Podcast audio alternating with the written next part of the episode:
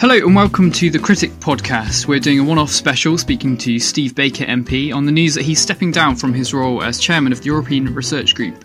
Steve's political hero is Richard Cobden, who, along with John Bright, founded the Anti Corn Law League and from the backbenches forced the government to drop tariffs on food imports in 1846, which benefited both manufacturers and made food much cheaper for the poorest in society. We're yet to see the last chapter of the Brexit story, but over the last few years, Steve Baker and his band of Eurosceptics, largely from the backbenches, have dramatically punctured the political career of a Prime Minister and ended her time in politics. They've shifted the number one policy of the day and created the conditions for the largest Tory majority since Margaret Thatcher. So, Steve, I guess it's job done. well, it, I think at this stage, for me, um, with the European Research Group, my job as chairman of the European Research Group is done. But obviously, until we've concluded the right set of relationships with Europe, with the USA, with Japan, Australia, New Zealand, the job's uh, we're not into the new phase, at least. Let's put it that way. But yeah, from my point of view, leading Eurosceptics or serving them in this way uh, is done. Yes. And just reflecting on your few years leading the European Research Group, has it been a, an easy thing to do? No, it's been horrible. Um, we've had to do some things which we really found uncomfortable and which we did not want to do. I always remember standing there with Jacob in front of the TV cameras saying that it was time to change prime ministers, and that was a horrible, horrible thing to have to do. And it came after a long period of say, saying and meaning that we wanted to change the policy, not the person. Um, David Davis, Boris Johnson, and I had all resigned over Chequers. Boris named the campaign Chuck Chequers. And that's what we wanted to do, Chuck Chequers, Um, but it was an appalling thing to have to go out in front of the cameras calling for your own prime minister to to, to go. So yeah, the, we've had to do lots of things which weren't any fun. Of course, we've been condemned by all sides at the time of meaningful vote three. You know, lots of Eurosceptics were telling us to take the deal, saying we were useful idiots, throwing away Brexit, and it turns out they, they were they were wrong. But yeah, so we've had to do some some pretty tough things. I think we knew all the way along what the what the burden was of decision.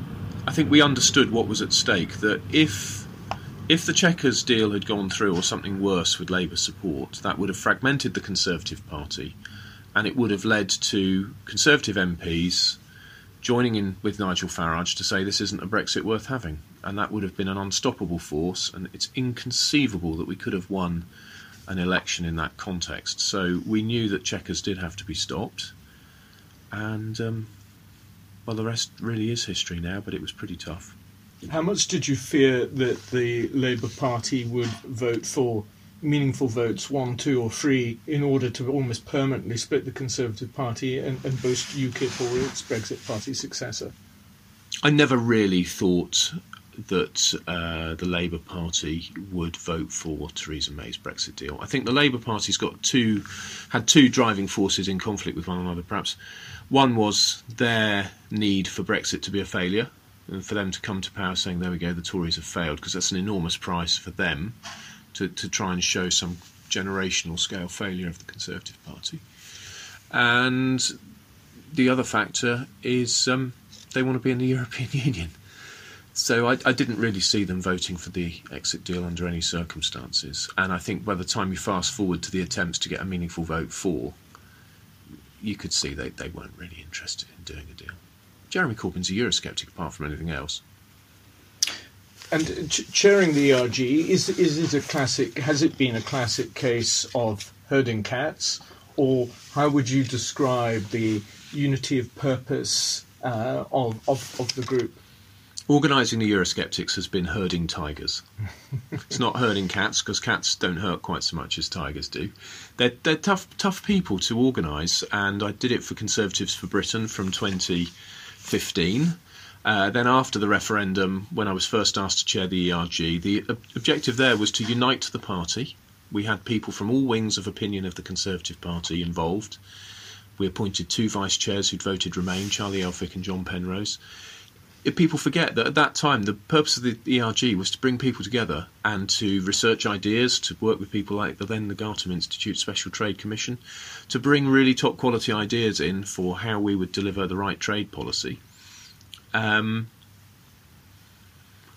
but it's it's always been interesting. But it, it, it is a challenge. You know, uh, I've always had an eye to the unity of the party since that 2015 Conservatives for Britain uh, effort. But how I would describe it is. Um, a huge privilege to humbly serve greater colleagues than myself, and I do think that you know the idea that I should find myself chairing something which supports Sir William Cash, you know, he's an amazing an amazing man who's worked his whole life for this. So I consider it my privilege to have served my colleagues in this way. Uh, but it is t- it's a hard thing to do. There's so many schisms of opinion in Euroscepticism, uh, so many rivalries that are generational. Um, yeah, so it's been an enormous privilege and an enormous challenge. I certainly feel capable of chairing just about any meeting now to a successful conclusion. Um, it's definitely time for me to move my life on. Mm. I, I, I, represent a Remain leaning Thames Valley seat. Uh, where I lost 2,000 votes exactly at this election. The Lib Dems gained a bit more than that. I think I gained some uh, leavers from Labour. And uh, it, it, it's not very tenable for me to continue being one of the foremost voices as we leave the EU when that is the balance of opinion in my seat. And so you've announced today you're standing down as chairman, but will you stay active on the committee or within the councils of the ERG more broadly, or are you really keen to get the deck chair out? Oh, I, I will continue to be a subscribing member, mm. and uh, I can't imagine I'll be invited to, to stop attending the steering group. So I shall go to the steering group, and uh, I shall go to all the meetings. Uh, but I, I don't propose to uh, uh, do much media. In fact, I've, I've when I've done media, it's tended to go around quite widely, but I've turned down so much media over the course of the last 18 months. But I don't propose to do very much more media uh, about about Brexit. Is there anyone that you think would make a good successor? Well, the tradition seems to have been that the deputy chairman becomes the chairman, and I think Mark Francois uh, would be an excellent chairman.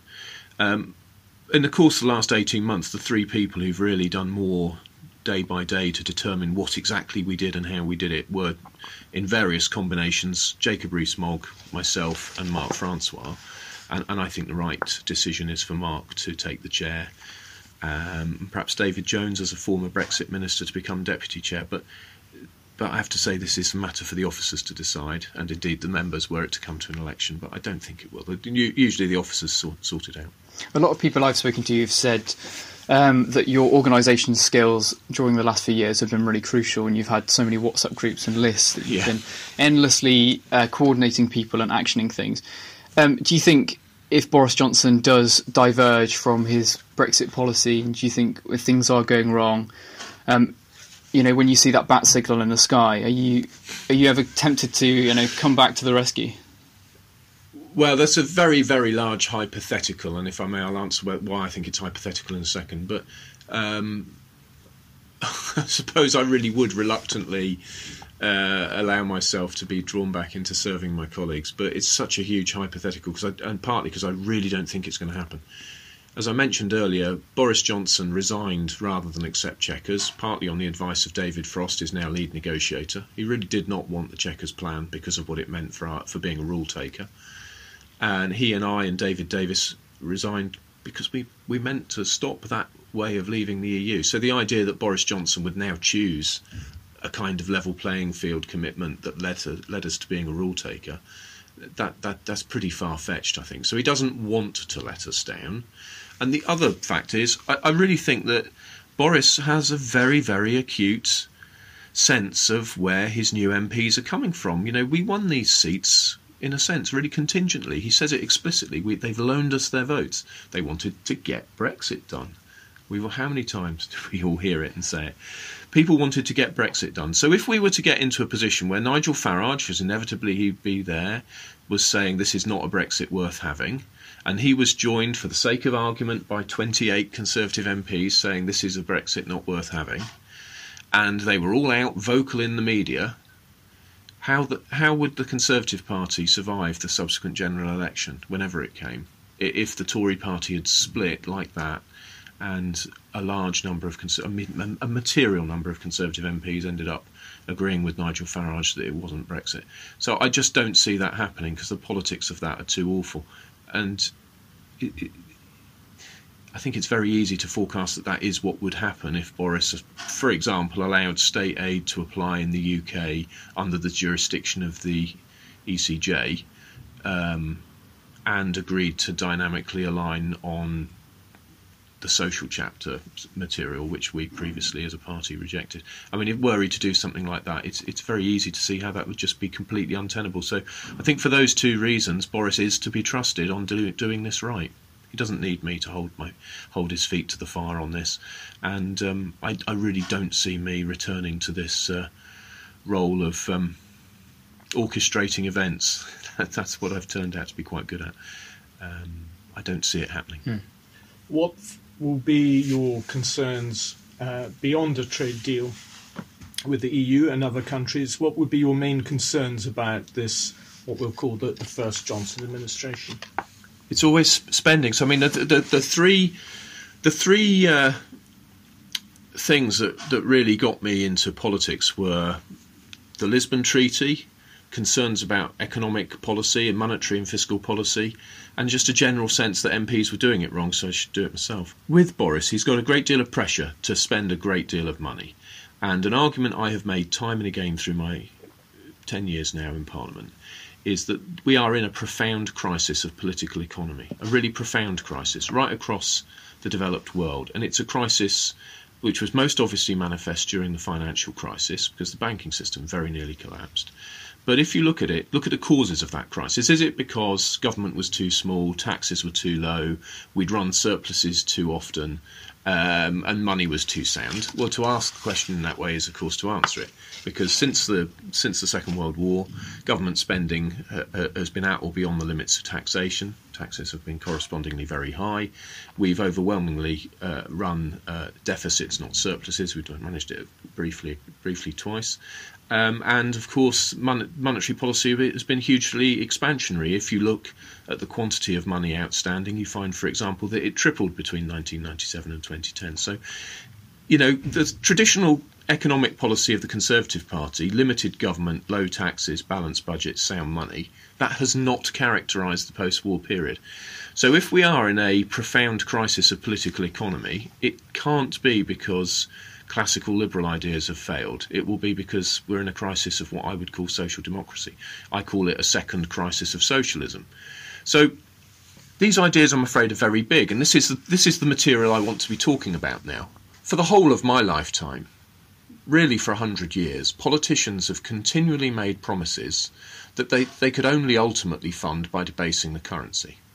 This is why the Bretton Woods system collapsed. It's why we've ended up with this sort of non non system of floating fiat monies backed by nothing. Um, you know, the governor of the Bank of England and his colleagues came to the Treasury Committee, and I asked them to summarise what the, the governor had said at his Jackson Hole speech in 2019, and it was that the current monetary system will end, that it will go on longer than anyone thinks possible, and then end faster than anyone realised it could. It's not verbatim, but people will find it in the transcript. Well, that's extraordinary. That's the case I've been making for 10 years. Now, the governor's argument is different from my argument, but it's quite something that I sit here today, we've both, both having played my part in leaving the EU, and the other issue I wish to address was that we needed to shift the, chain, shift the terrain of debate about monetary policy. Well, it's certainly shifted, and I certainly know that I've spoken about it often. I don't think the governor made his speech for my sake, um, but he and I have certainly discussed it. But um, I don't think it's really understood what this means for our society. So, to bring all this abstract and historical stuff to, to, to focus, here we, today we have a Prime Minister who clearly intends to quite dramatically increase spending. Well, in, in a sense, the human side of me thinks, what a relief. Because 10 years of voting for austerity and defending it and seeing the consequences of it is quite painful. Painful, difficult.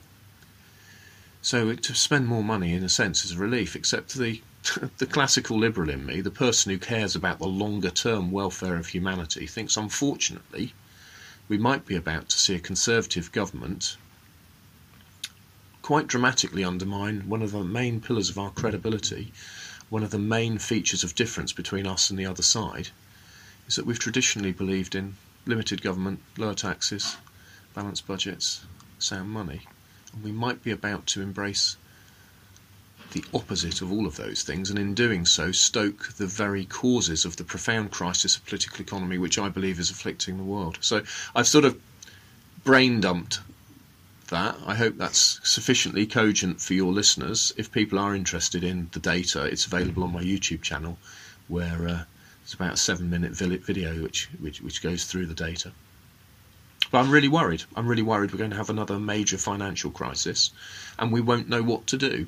Last time we solved a crisis of too much easy money by having QE explicitly creating it instead of creating it through cheap cheap credit. Well, in fact, we did both both cheap credit and direct QE. And should the financial system collapse again, which I expect it to, um, we we will be really out of ideas. You'd have to engage in absolutely massive QE. Uh, and there's an old saying that you can continue to debase the currency all the time that people believe you will stop. I think we have to leave that thought hanging. Um, Steve Baker announcing your uh, retirement as chairman of the ERG today, but with many new dragons to slay hovering on the horizon. I have to say, there's a spring in my step. I'm excited about going on to do other different things, but I'm optimistic that we will solve the problems that lie before us. People are incredibly inventive and ingenious, and they know in their souls, for want of a better term, what is the right thing to do.